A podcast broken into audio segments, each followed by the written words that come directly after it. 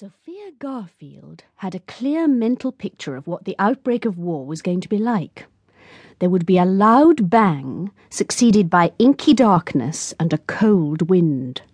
Stumbling over heaps of rubble and dead bodies, Sophia would search with industry but without hope for her husband, her lover, and her dog. It was, in her mind, like the end of the world or the last days of Pompeii and for more than two years now she had been steeling herself to bear with fortitude the hardships, both mental and physical, which must accompany this cataclysm. However, nothing in life happens as we expect. And the outbreak of the Great War against Hitlerism certainly did not happen according to anybody's schedule, except possibly Hitler's own.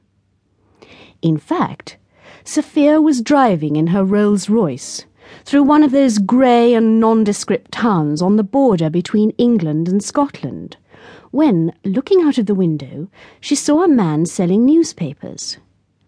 The poster, which he wore as an apron, had scrawled upon it in pencil the words, War Begun. As this was on the 31st of August 1939, the war which had begun was the invasion of Poland by Germany. The real war, indeed, did begin more pompously, if not more in accordance with preconceived ideas, some four days later. There was no loud bang, but Mr. Chamberlain said on the wireless what a bitter blow it had been for him, and then did his best to relieve the tension by letting off air raid sirens. It sounded very nice and dramatic, though a few citizens, having supposed that their last hour was at hand, were slightly annoyed by this curious practical joke. Sophia's war began in that border town. She felt rather shivery when she saw the poster, and said to Rawlings, her chauffeur, Did you see? And Rawlings said, Yes, my lady, I did. Then they passed by a hideous late Victorian church and the whole population of the town seemed to be occupied in propping it up with sandbags.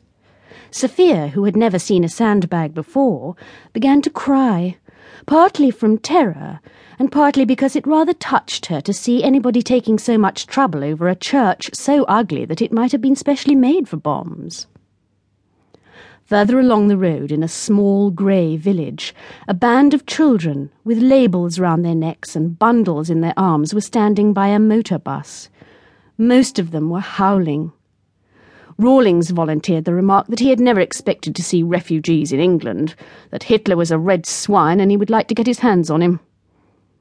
At a garage where they stopped for petrol, the man said that we could not have held up our heads if we hadn't finished it now. When they got to Carlisle, Sophia decided that she must go on by train to London. She had been on the road already for ten hours and was miserably stiff. But having arranged to help with the evacuation of mothers and children, she was due at a school in the commercial road at eight o'clock the following morning. Accordingly, she told Rawlings to stay the night at Carlisle, and she herself boarded the London train. There were no sleepers. The train was full of drunken soldiers, and it was blacked out.